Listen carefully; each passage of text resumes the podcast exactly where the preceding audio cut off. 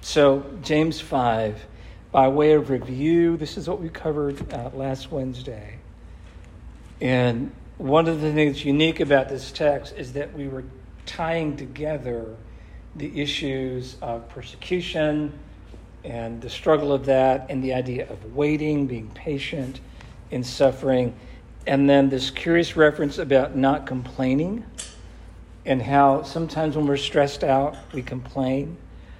Um, for those of us here who are married, uh, there are occasions, or, or Tori and Connor who are about to be married, they're going to learn real soon that when your spouse or you are tired and frustrated, you can sometimes get complainy, whiny, snarky, and, and say things to your spouse that you wouldn't normally say.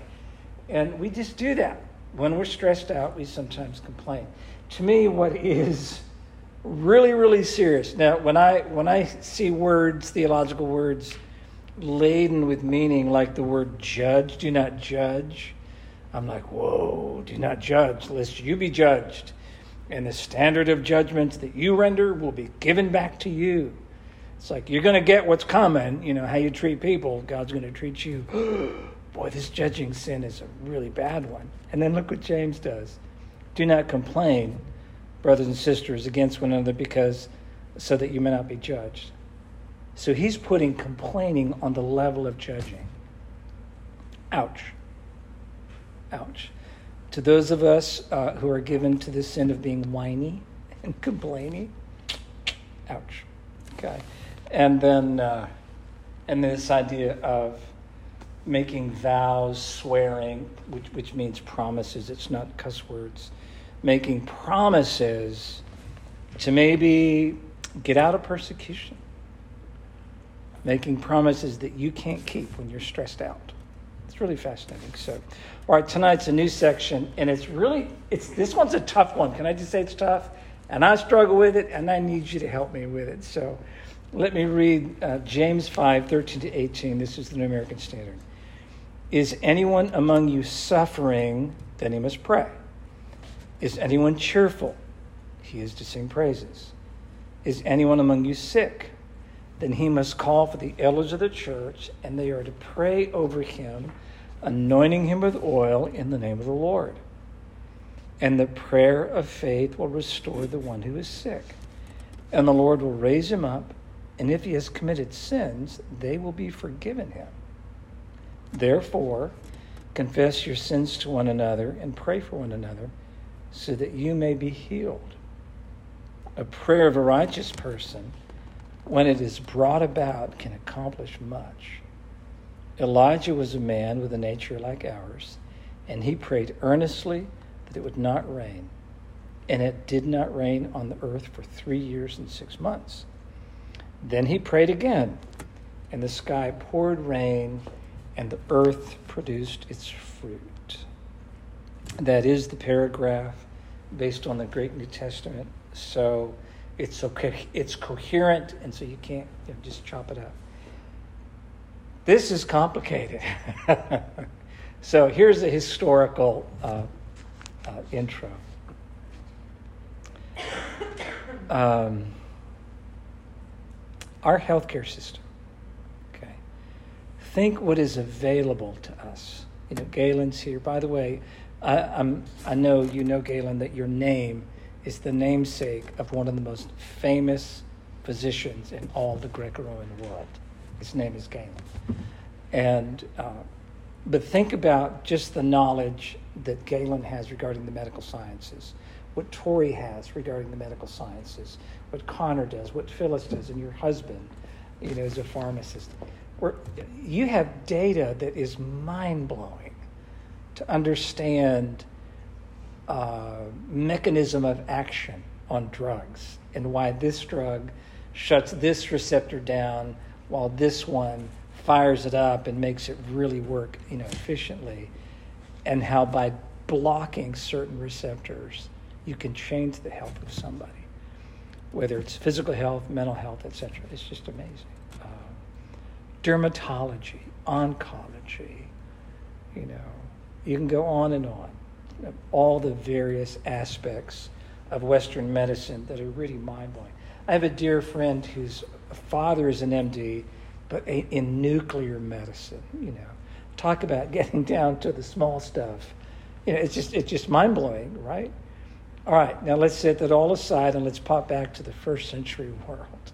What was healthcare like in the first century?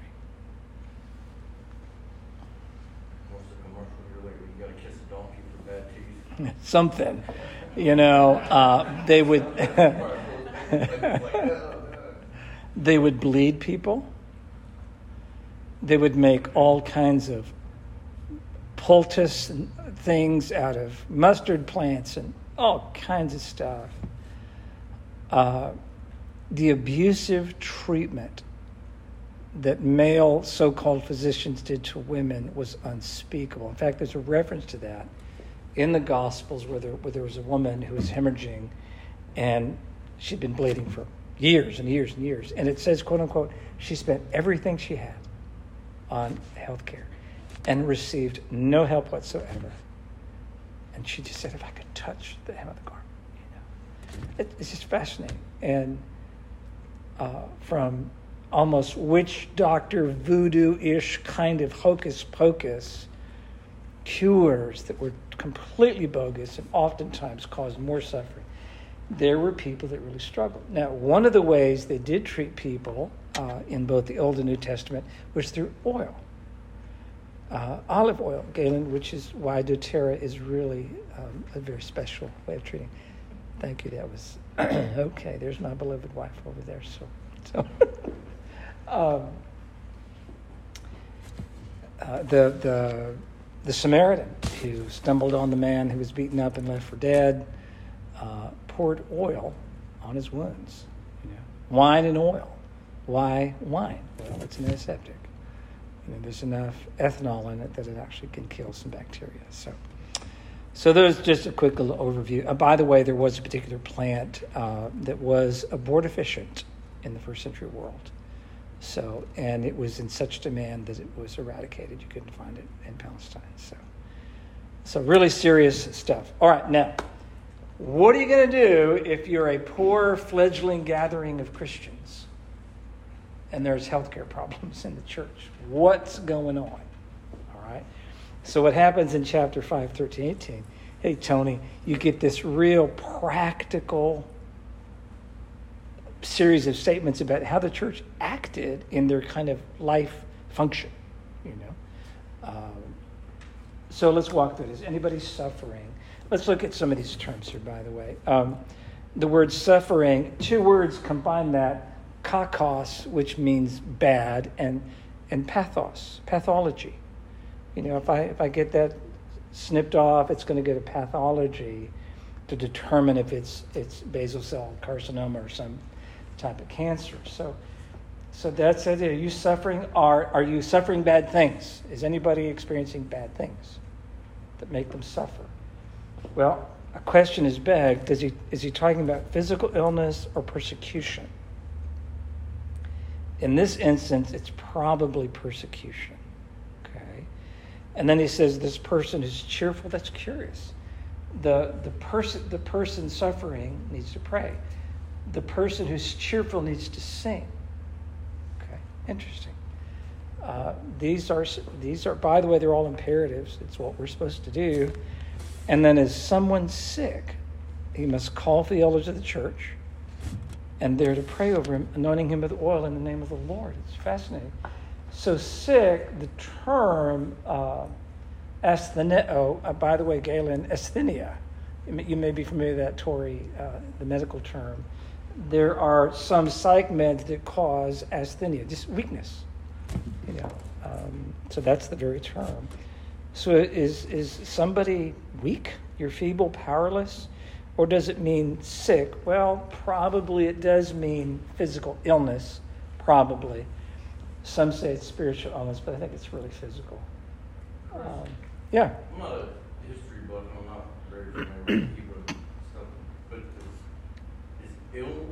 Like, you know, did they refer to people as ill or sick, and was it the same thing?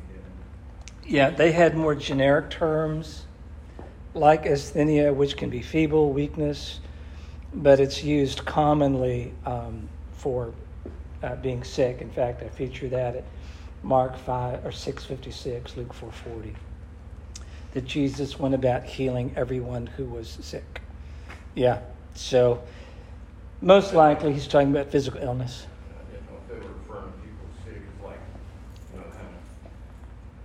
Like, mental illness. Yeah, that's thank you, Gabe. Yeah. So uh, typically they that would be described as demon possession. Right. Yep. Yep. Um, which was uh, I think is very real actually, but I also think it's also very misunderstood. Like for example, um, in Mark's gospel, there's a boy who uh, quote unquote is demon possessed and it's so severe that the demonic spirit will throw him to the ground. He'll convulse, might throw him toward a fire if there's a fire going, you know, cooking or something like that, or throw him toward water, trying to destroy him. It's just trying to destroy him, either burn him to death or drown him. yes, and his father's father's worn out for dealing with his son, and the the dad says, "Look, I took him to your disciples." and they couldn't do anything. And I, if you can, would you do something with my boy? And Jesus says to him, If I can. He says, Do you believe? And the man says, I believe, but help my unbelief. It's a beautiful story where the dad's getting really honest with God. And that there's things out of my control and I'm worn out and my faith is worn out. I believe, yes but I'm struggling with my doubts. Would you please do something? Jesus heals the boy. So, is it epilepsy or is it demonic possession? Or both? It is epilepsy, and there's a demonic spirit exploiting that. That's where I stand on it. I do not believe that Satan nor demonic spirits cause mental illness or mental disorders. I believe they exploit them. That's what I do. Yeah. It's a great opportunity to really mess with somebody. So, so Gabe, I think it's a real sickness of some sort. It's physical. And that person who's sick is to call for the elders of the church, presbyteros, the elders. And the, the, the verb to call, it's a middle voice imperative. It means you're commanded to do it, but you need to do it for your own sake. In other words, if if Miss Shaw calls me and says, "Hey, Chris, I'm really sick. Uh, I, I need you to call for the elders of the church because we're gonna. I need you to anoint me for Sunday and pray with me." I should say, "No. You, Miss Shaw, call the elders of the church." It's really specific that it's something the elder or that the sick person does, not not someone for that person. So that is a significant idea that that person needs to take charge. Um, and then it says that to be anointed with oil and they're to be prayed over. Uh, it's interesting that it's plural elders, not singular. Um, and this doesn't appear to be what's referenced in 1 Corinthians, uh, a faith healer, like the charismatic faith healing thing. It doesn't appear to be that. It appears to be uh, the, the, the, older spiritual people, the wise old people at church, are gathering around someone who's very ill, and they bring olive oil and they anoint the head, and they pray over them. It doesn't say that they touch them; it just says they pray over them. That's all that it says. Um, so, what happens? Look at verse fifteen. And the prayer of faith will restore the one who is sick and the Lord will raise him up, and if he has committed sins, they will be forgiven him. This is really unusual language. All of a sudden, we're shifting into something kind of curious. Uh, the prayer of faith, okay, um, that's fine. We can get that one. The Lord will raise him up. What does that mean? Is, is he so sick that he's bedfast? Is that the implication? Can you get out of bed? Because it sounds resurrection ish. Okay? I was going to raise him up. And by the way, these are all future terms, not present, but future. And if there's sins, they're going to be forgiven him. That's interesting. By the way, uh, Matthew 9 2, Mark, we're running down the line, all these scriptures associate a physical problem with a sin problem. Do you remember the guy that was at the temple of Solomon's porticos? And he was laying paralyzed for 38 years. Do you remember that? And how long would an average Jewish peasant live? How many years? Life expectancy? 40, 42 years. So this guy has been paralyzed functioning all his life. Okay, and he's very old. And Jesus comes up to him and, and speaks like a psychologist Do you want to get better? Do you want to get well? This guy's been 38 years on a, on a pallet. Do you want to get better? What a question. And the response is telling. Lord, every time I try to go down to the water where the angel stirs it, the younger cripples beat me there, and I can't, I can't get a blessing. Somebody's beating me to the blessing every time. And Jesus immediately heals him, and he gets up and goes. Jesus bumps into him in the market, and at 5:14 he says, "See to it that you don't sin anymore, so nothing worse happens to you." And I quoted the verse. See to it that you don't sin anymore so nothing worse happens to you. Whoa! What is that about? What happened 38 years ago that rendered, because that means he was a kid. What is Jesus meaning? This is, this is tough. Theologically, this is not easy stuff because he would have been so young. Is it possible he was one of those folks that made it to 50, 60 years of age and he committed some really wicked, nasty sin as a teenager? Maybe. Maybe. We don't know. But whatever it was, 38 years ago, something nasty happened.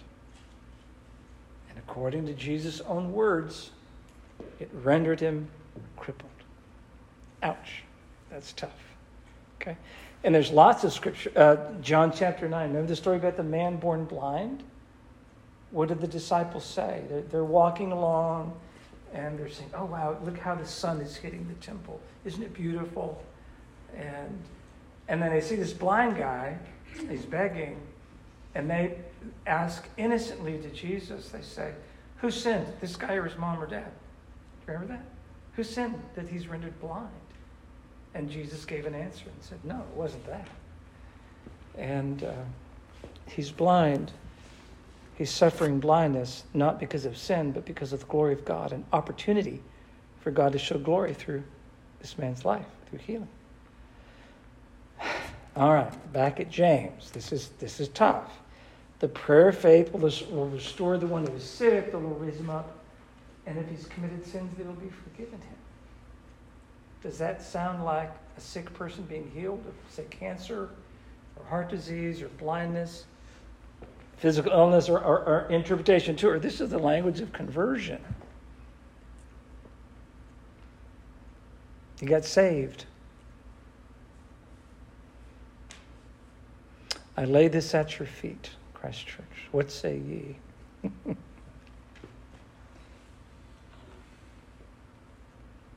Physical illness, sin related, or the language of conversion? I think it's language of conversion. Mm-hmm. Okay, Just that's what because- Tony says. Okay, Connor says, okay. Yeah, it's interesting. The Lord will raise them up. That's an interesting phrase. Anybody else?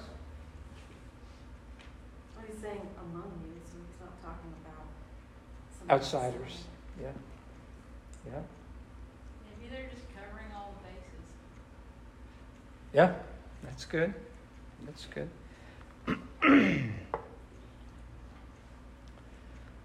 Is there anything that makes us uncomfortable here? Anything that's hard?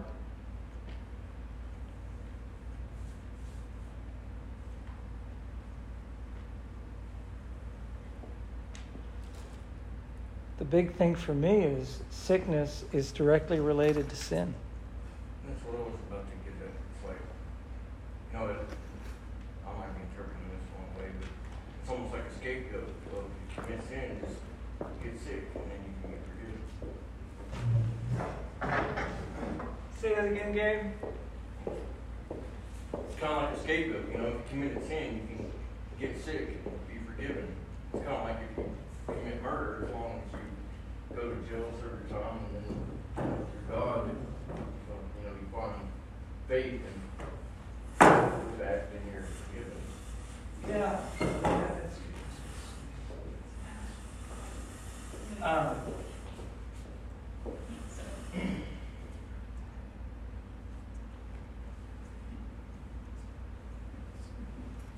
So it says if he has committed sins. So that means he may have or he may not have. He's sick. He may have committed sins, he may have not committed sins. yeah. That's how I read it. That's good. In fact, actually, that is that is uh, true to the text. Yeah, yeah. Which which Phyllis kind of pushes it in a way to me back toward its physical illness. Well, we don't know. Yeah, We'll it's one day we will find out. have Yeah, you know. yeah. So God doesn't have to explain it to me. yeah, We're not getting, other like, you act like you're sick. You know, it's like, okay, well, I was drunk, so. Right, That's right. why, you know, I, Yeah. that's what I meant. sure, sure. No, that's good. That's good, Gabe. So, can you see the difficulty of this applying this to our culture? For example, probably Galen, in this crowd here, how many of us do you think have had COVID or some form of it? A lot. Pretty much all of us, right? Okay. Sin in the camp.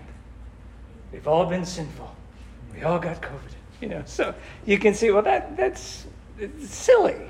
You know, that's silly. So, so if it's a serious illness, ah, sin. That's what it is. You know, you know, if, if I if I come down with uh, some horrible pancreatic cancer, something horrible, and Lisa gets the, the word, hey, you got six months. And I say, Lisa, Pop Tarts from here on out, girl. I'm going to enjoy the six months I've got. You know, oh, if it's bad, it's it's, it's cancer or something. There's sin behind it. You know, you can see that it gets a little complicated. I mean, that's what Joel's, Job's friends did. You know, they Yes. sin in his sickness. Yes, that's very good, Phyllis. Yes, yeah, exactly. Timmy? So, question, is this where Catholics get the notion of last rites? Yes, actually, they do. Yes, yeah, anointing and uh, addressing the issue of sin at death. So, at that point, then it's all sins up until then, right? And then it's kind of the idea of conversion, so the last chance, right? Yeah, yeah. uh, You know, that's obviously the extreme Catholic posi- posi- position. You know, and you wouldn't want to drop that onto this, because that that idea is coming, like at the Council of Trent, is when that was ratified. So we're talking a long, long, long time later. But but your point is not wasted because regardless, sin is associated with disease some sickness of some kind. Uh, so it's tough. Yeah, Janice? Could it just simply be their lack of understanding of the scientific mechanisms of illness and the Yeah. things that cause it? Yeah, a lot of a lot of commentators, you know, are going to say they had a very primitive understanding of medical care, and oftentimes would attribute a spiritual problem with a physical problem. They would immediately make that connection, which I understand. Um, and by the way, I oftentimes don't even disagree with at all. Um, for example, has anyone here ever been so upset at your spouse you get sick to your stomach? Get a migraine? I'm sure you've never seen Bruce drive Janice Batty or Janice drive Bruce Batty, but you know, you can get in a you can get in a relationship, spouse or not. Your kid. Anybody have kids that go sideways and do bad things, and as a parent, you're just gut sick, stress diarrhea, migraines. You're just sick. Okay, what happens with the soul affects the body. What happens with the body affects the soul. You can't, there's no disconnecting our internal sense of self with our bodies. It's all connected. So I completely agree with it. But at Phyllis, what you said about Job is brilliant. I mean, it's not up to us to judge whether Can't. sickness is sin. We're not Yeah, to do that. yeah, yeah. Yeah. Yeah, and I think we make huge mistakes if we try to use uh, radical confidence here that all disease attributes directly to sin of some kind. I think that's pretty dangerous stuff. Does it always mean the sin of that individual, or could it refer back to like the sin of, you know, from the garden? Because we wouldn't have suffering if it weren't for that original fall. Yeah, yeah, that's good, Galen. And and the implication is that um, had had that not happened, we'd all be glowing and clothed in light, and we'd all be eating pomegranates and you know having a good time. So, yeah, uh, that is absolutely a part of Jewish theology, very much Jewish, and. Um, But but but Galen, it, it, it, it's more complicated. is there sin in heaven? Now think before you answer. Is there sin in heaven? Lisa says no. I got the no from Lisa. If heaven is your paradise and my paradise is a meat lover's pizza every day, five hours day, that's blessing. So, Stop. Will there be pop tarts in heaven? I know. What do you think? Is there sin in heaven? Mama Sue, what do you think?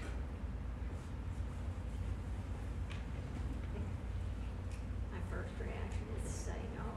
Okay. You see- I'm getting Tony's giving me the nod. Okay, me and Tony are on the same page. What does the New Testament say? What of angels, quote unquote, when they sinned? Yeah. So, what I'm trying to say, Galen, is simply even in the spiritual realm, there can be disobedience, and of course, that's the whole Lucifer story and the fallen angels and all that. So, it's complicated, people. but here's what we do know.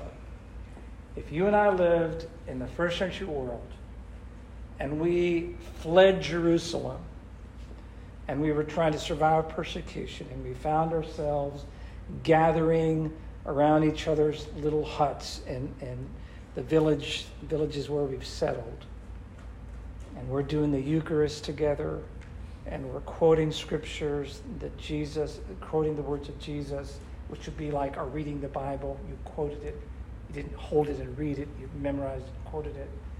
And, and you're learning something that I memorized, I'm learning something that you memorized. And we're keeping the teachings of Jesus going. We're doing church. And someone falls ill.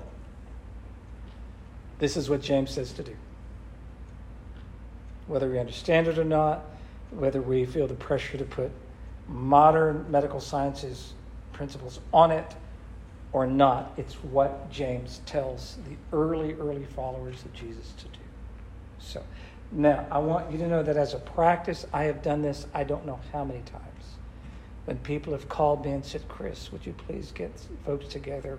Would you please anoint me with oil? I need you to pray over me this is bad, you know, whatever the situation is. Absolutely.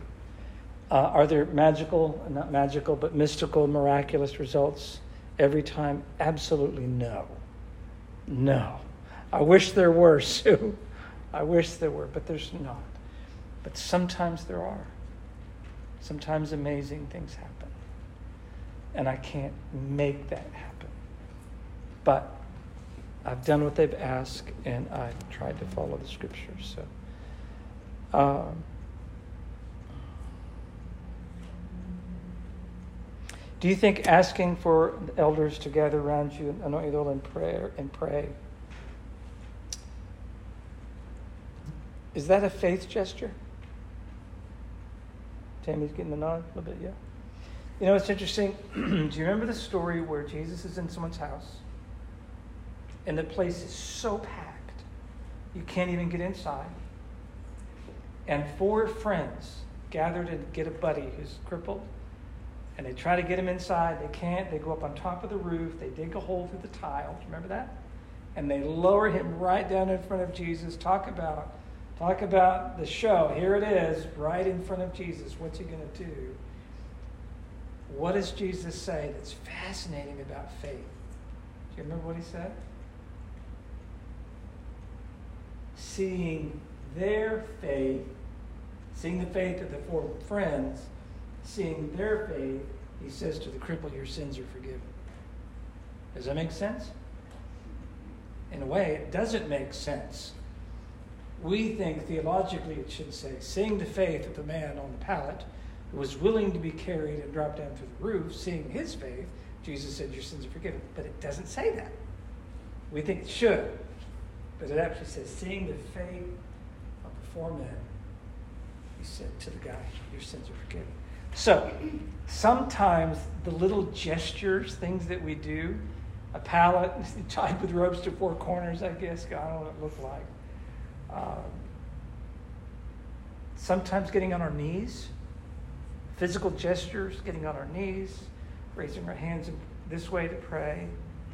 Sometimes physical gestures, symbolic things, posture, uh, little things we do carry some pretty serious weight when it's from the heart. When it's a heart thing. Tony? Is that like intercessory prayer? A person could be going through and the prayer is just so much is on that person. Like you said, call for the elders, but then we got saints of God praying. So we fill in the gap for that person. So what Duck Forming did, they filled in the gap. Yes, sir. Yes, sir. Exactly. And that's a good thing. that's better than trying to go it alone. Ah, there it is. We need each other. There it is. I think this is wonderful. I've practiced it many, many times. Do I understand it all? No. Uh, Cody, you're going to say something about the heart? Or- Um, you know, it's, it's doing it out the heart. Yeah. It is not because it's like, oh, we, we kneel because it's, it's the order, it's the, yeah. we're supposed to kneel at this point, pray. Yeah. We're supposed to get at the altar and pray. Yeah. That whole thing where it's. Yeah. There's no magic formula, no magic no, trigger. no magic for, Oh, we have to sit down, this and that. Yeah, yeah, It's like yeah. you, I, you know, I was Catholic school six years, so Yeah. we kneel down, this, there, this, and that, this, Yeah, and that. So. Yeah, yeah. It's the heart. It's the heart issue. So, okay. Um, stares at the person that drops the Mueller down too loud. which scares everybody in church, and then they get the Holy Ghost. so. There you go, man. All right, this is interesting. Galen, I think you're going to appreciate this one. So uh, there's a book. It's it's called an apocryphal book because it's secretive. It's not in our canon, our Bible. It's not in our Old and New Testament. It's called the Wisdom of Jesus, son of Sirach, also known as Ecclesiasticus. Okay? Now, Jesus, by the way, was a pretty common name, so that shouldn't throw you. All right? That's Greek for Hebrew, Yeshua, Joshua. All right. So, the wisdom of Joshua, the son of Sirach. Now, it was written about the second, third century BC. Okay? You with me?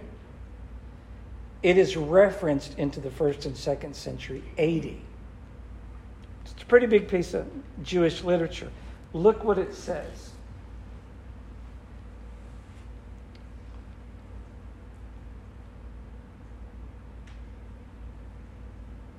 Can you read that, Sue? Okay, I'll read it. Let me read that. Honor the physician with the honor due him, according to your need of him. For the Lord created him, for healing comes from the Most High, and he will receive a gift from the King. The skill of the physician lifts up his head, and the presence of a great man of men he is admired. The Lord created medicines from the earth, and a sensible man will not despise them. Isn't that fascinating? That's the second century BC. Essentially saying it's not foolish to go see a doctor. It's not a foolish thing. And that God can use the doctor. Does it make sense? That's just really wise. I thought that was interesting. So in your in your researching, you know, Jewish writings that are not in the Old Testament, you're going to come across that one. It's really interesting to read. I, I would encourage you to look at it. So uh, it's not scripture, but it does give us a window into history. All right. So there it is again. We'll have to stop at verse 15, and we'll we'll pick up 16 next time. So, all right. Is anyone among you suffering? Is it the idea of persecution? Then he must pray. Is anyone cheerful? Hey, it's time to sing. Is anyone among you sick? Then that person, for their own sake, must call for the elders of the church, and they'll pray over him, anointing him with oil in the name of the Lord. And the prayer of faith will restore the one who is sick, and the Lord will raise him up. And if he's committed sins, they will be forgiven him. So, by the way, Phyllis, um, the implication for that is actually addressed in 16. Uh, Therefore, confess your sins, meaning during that healing event, there's confession of sin. Yeah. So, so while the elders are there to, to anoint, pray, there's with that potential confession. And those sins would then, if their sins, would then be forgiven. So. All right, anybody else on how we pull that out of the first century world into our world today?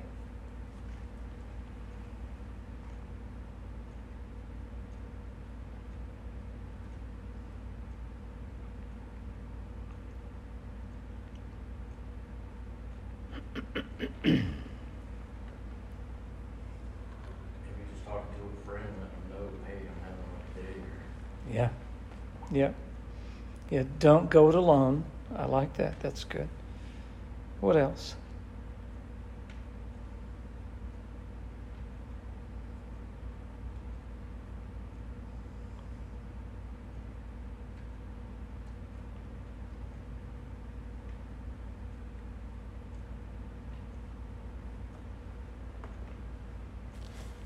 Can you, uh, some, something for me is that um, I think we need each other. And we need the closeness of those relationships, Gabe, in church. And I'm, I'm not saying virtual church is bad. Uh, the underground church in China, I understand the difficulties of that. But we're not there. I hope we never get there to where China is. Um, but we need each other. And you can't do this if you're in your jammies doing Facebook church. You know, got to be here. Got to be here. We need each other. So, uh, You know, the one word that sticks out to me from this whole thing Yeah. is believe. yeah, Yeah. yeah, yeah, yeah, yeah, yeah. What's the alternative? It's hor- the alternative is horrible. Horrible alternative. Yeah. So, Cody. kind of reading into at least the first section. A lot of, s- uh, not screams, but and things that they're saying, like, be real with each other. Yes. Feeling sick, let him come and ask, be Yeah. okay with him being sick. Because again, we're, with the, with the lepers that we talked about last Sunday, the lepers not touching them, it's that, you know, it's like, let's say someone's sick. No, no, Yeah. be okay with announcing that you're sick. Yeah. We're gonna pray for you. Yeah. And, and uh, if you've got joy, let us know. Yeah. Think about it. That's what I kind of read, what the- my mind's kind of right, it's kind of like, be real. Yeah. I like don't know that, if- Cody. I don't have much study on the first like that in there. No, but that's that's good. They just kept everything kind proposed and keep everything kind Yeah. of normal. Yeah. That's kind of how I. That's so good. So, anybody else? Something that's sticking out is on verse fourteen. It says about the elders, and then at the last sentence of sixteen, of a righteous person. Yeah. Yeah. The prayer of a righteous person. In the old King James, it would say, availeth much. The old King James language. The prayer of a righteous man availeth much. So, um, okay. Yeah. Yeah, this is good. You guys have been very encouraging. We need each other. And, uh, We'll look at 16 next Wednesday, which will be pretty challenging. And what about confessing sin? Should that be private? Should that be public? Should that be, you know, me and a couple guys getting together and saying, hey, I need to confess my sin? Whenever I get in the car and I start driving, I turn into a different person and I get angry and I'm yelling at people through the windshield and everybody on planet Earth is stupid and they're all in my way and I hate people and I'm so mad when I drive my car and I confess that sin. You're laughing. That would never happen. And uh, and you guys, you say, Chris, dude, man, you need to you need to confront your control issues, you know, when you're driving.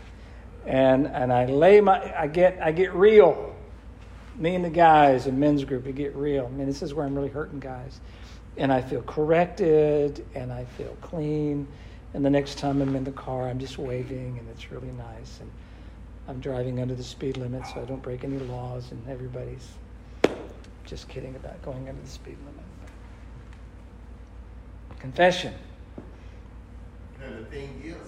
What's I that? told people I dealt with some strongholds since the day I started coming to the church. Now, if I told y'all those strongholds, y'all look at me different. You know that uh, Tony, that's true. That what, I, I kind of got it. That's true. Pastor Steve was over my house the other day talking, which I may lose, right? Because I help my kids. And I got kind of upset. I was feeling when I was really busted upset. Steve just there, just listening? And, and we, like, I, I like when he said, keep it real. Yes. And I like to keep it real, but you don't want people looking at you different. Because you cry out and you want to get help, and you want people praying for you.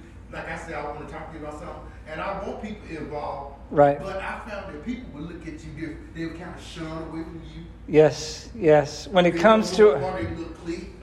Our real junk, they don't want to hear our, our real junk. They don't want they don't want to know about it. It's too bad. Yeah, yeah. So there's a uh, there's a PhD. Her name is Brene Brown. You know, okay. You know, all right, all right. Hit a nerve there. And one of the most famous videos on Brene Brown is on vulnerability, which is like saying getting real. That's what the word means. Be vulnerable. Like being willing to confess, hey, I'm having a real struggle. I hate people when I drive, or whatever the thing is, you know, and getting vulnerable. And she said, We don't want to be vulnerable because we fear shame. Mm-hmm. Because people are going to treat us differently, they're going to look at us differently, and all of a sudden we went from nice guy to creepy guy.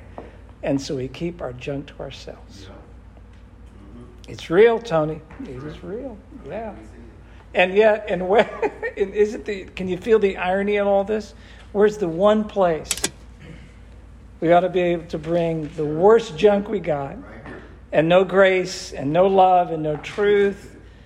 You'd think it'd be church, but oftentimes it's the last place. A couple guys drinking a bunch of beers on the back deck can do a better job at transparency. Than folk in church. It's true.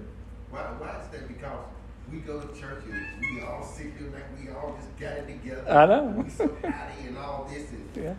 We fear shame. wow, We fear shame. that's grace. Yep. Yep. So, yeah. Okay.